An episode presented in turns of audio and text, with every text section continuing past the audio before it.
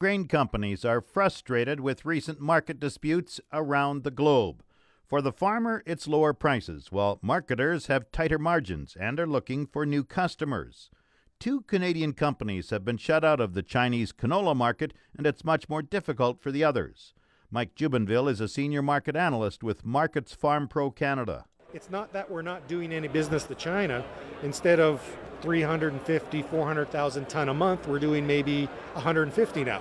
So it's just the right now it's Richardson's and Viterra that are limited, but the Cargills, the Dreyfus, P&H, Patersons, they're all still doing business, but it's just that a, a lot slower flow, a lot lesser flow, and it's still trying to find the replacement markets for that product that we can't send to China now.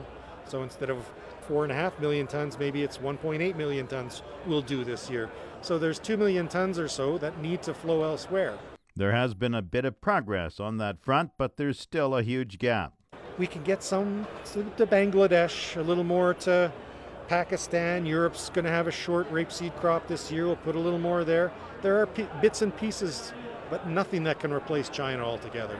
Some Chinese customers are feeling the impact of restricted canola sales. The aquaculture industry in China, which uses a lot of canola meal, for instance, for their fish farms and such, they're hurting right now. So uh, you feel it on both sides. The commercial interests on both sides of this don't appreciate all the politics that's involved in all of this.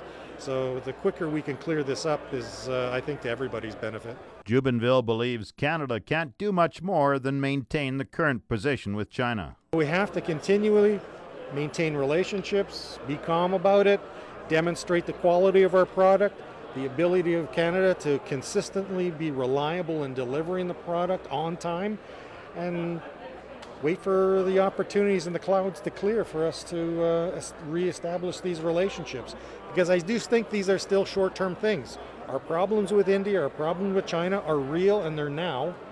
However, I think they will be resolved over time because those markets ultimately view Canada as a great place to do business with, and our product is great. Looking at canola, supplies will be higher, but 2019 production is uncertain due to the later developing crop and potential frost issues prior to harvest. I think we've changed from a marketplace that was for three years running at the low end bearish parts of the cycle $10 a bushel at the elevator, top end $12 a bushel. We've lowered that down one standard deviation. Now we're $9 or less on the bottom end of the market. Maybe it's 850 if people want to cringe hearing a number like that. Top end of the market, maybe it's 10 bucks now. And $10 a bushel canola, my opinion, it's probably a sell. Pulse crops are selling at discounts overseas, but peas and lentils are moving. We get up into the 675-ish area in Saskatchewan price, $7 maybe in Alberta. It's probably a sell, at least for the near-term outlook going into the harvest season. Lentils, you know, you're still 18 cent reds, 20, 23 cent large greens.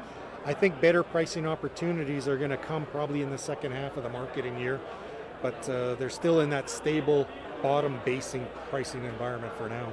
When it comes to the wheat market, there are ample stocks, but Jubinville says the struggling U.S. corn crop could come into play. If there is going to be a significant paring back of corn production and potentially ending stocks, that could be the sea that lifts all boats. Now, I don't want to present that as being overly bullish because I'm not. The fundamentals on oil seeds, on wheat, standing on their own are still oversupplied, burdensome, and are going to be tricky. And quite frankly, are probably bearish.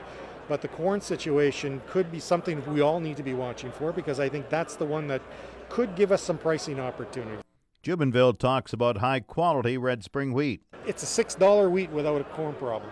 Uh, but I suspect that when we get to 650, 675, 680 in Saskatchewan, probably is a selling price. If we get seven dollars, you know, it might be in a more deferred delivery position. Probably a sell. Jubinville is a little more optimistic for durum. Supply is in a process of contraction now. It's not short yet, but I do think that in the year ahead, we're looking at a potential for grinding higher durum market. Certainly, finally establishing or reestablishing recently the premium that durum carried over, say, hard red spring wheat. I think we're into that environment again. I'm not saying this is a, a, runaway bull market, but I think higher prices on durum look quite possible in the new marketing year. Mike Jubinville is a senior market analyst with Markets Farm Pro Canada. This portion of Saskatchewan Agriculture Today is brought to you by Degelman Industries. Look to Degelman for the most reliable, dependable, engineered tough equipment on the market. Temperature records that stood for decades have fallen across Europe this week, and officials say some of the new records are much higher than previous marks. New heat records have been set in France, Belgium, the Netherlands, and Germany in recent days as hot air surged in from North Africa and Spain. A spokeswoman for the World Meteorological Organization says experts are stunned by the numbers. Claire Nullis says normally records are broken by a fraction of a degree, but Thursday, yesterday, saw them shattered by as much as 4 degrees.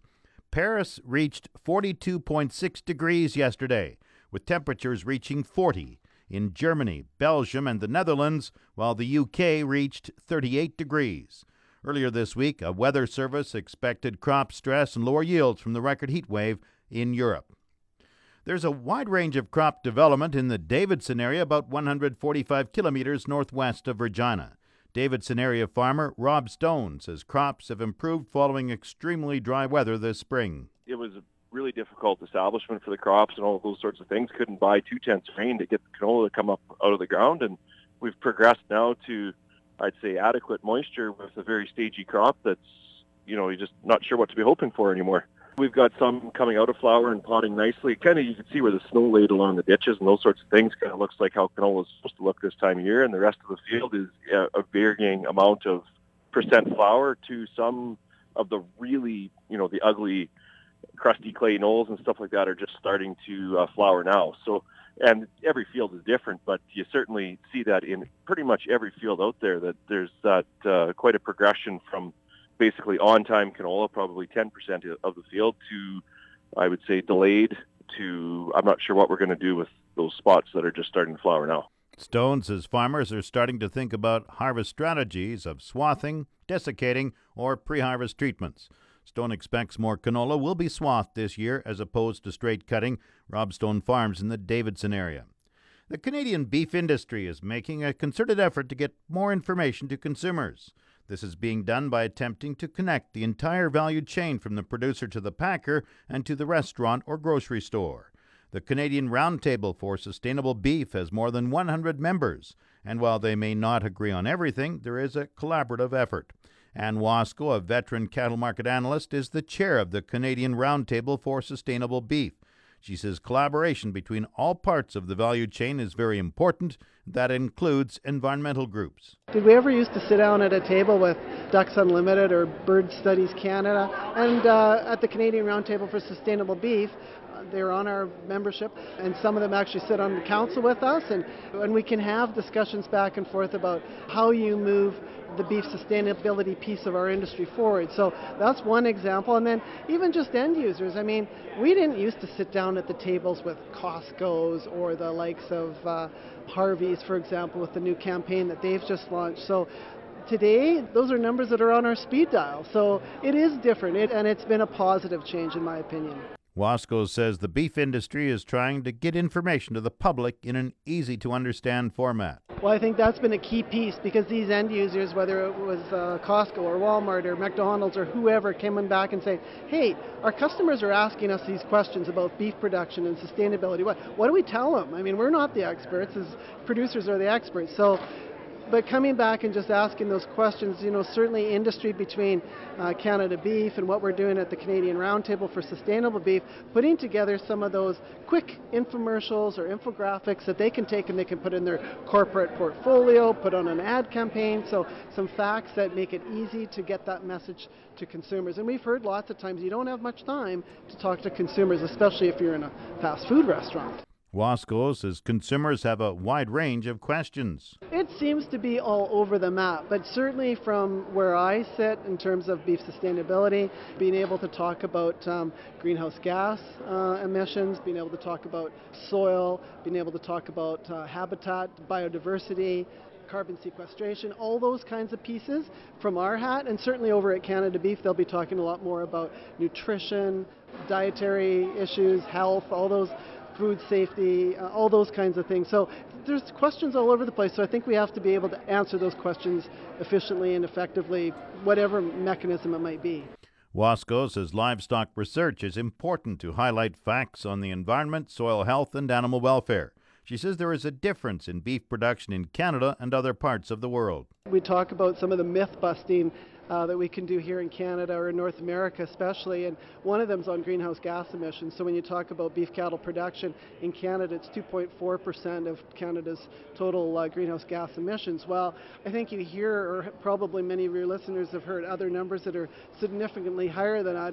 Some stories even have quoted as high as 50%. Well, one of the problems is, is that might have been a number that came from another country, or even on a global perspective, Canada's greenhouse gas emissions from beef production are about half of what the global number is. So again, being able to identify that, yeah, things are done differently here in Canada and North America, and that's been certainly the innovation that's brought us forward to this point. I think it's also necessary from a North American perspective to be able to help those other countries get to the point. We've learned the lessons. We're doing the work here at LFCE to put the numbers behind this is how you can produce beef um, in, a, in, a, more environmentally sound um, manner uh, in terms of uh, sustainability. So we can share these lessons. Anne Wasko is the chair of the Canadian Roundtable for Sustainable Beef. There are more than 100 members from every part of the value chain, from the producer to the consumer. Market Update is brought to you by Scott Bjornson of Hall's Wealth. For more information or to book a free consultation, call 1 800 284 9999. Grain prices were mixed in early trading today. Viterra prices for canola gained $1.60 at $403.82. Oats dropped $1.38 at 161.30. Number 1 red spring wheat went up $1.06 at 219.24. The rest were unchanged. durum 239.51, feed barley 187.63, flax $480.22, yellow peas 229.54, feed wheat 196.98. On the Minneapolis Grain Exchange this morning, September spring wheat is up two and a half cents at 525 and a half cent a bushel. The livestock quotes are brought to you by the Assiniboia and Weyburn Livestock Auctions. Call Assiniboia 642 4180 or Weyburn 842 4574. And the Foam Lake Recreation Combine Lotto. Call 1-888-453-1998 for your ticket. This is Grant Barnett with Market Report Heartland Livestock here in Moose Jaw. Light run of cattle on off here at our Tuesday regular sale. Looks like the cow market was fully steady till a week previous. Looks like these good cows are anywhere from 78 to 85. Sales right up to 88 and a half. The good bulls are a dollar five right up to a dollar fifteen, dollar eighteen on that right kind. Regular sales here every Tuesday right now. This is Grant Barnett reporting. Let's have a great afternoon. And don't forget the big Gateway Festival down there in Bengough this weekend. Now the latest Saskatchewan pork prices. Ham sold 6,400 hogs Thursday, selling a range of 179 to 199 per CKG. Today's sales are expected to be around 4,200 head, selling in a range of 183 to 205 per CKG.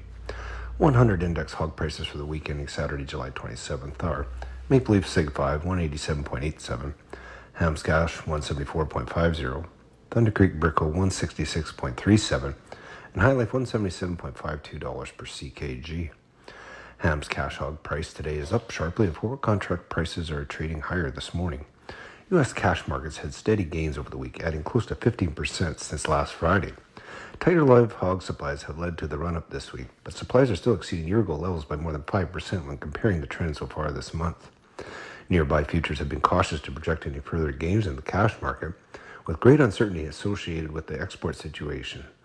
The heavy supply of hogs has been the primary factor in futures forward prices recently, as one would have to look beyond May 2020 to see forward prices equivalent to the current cash market.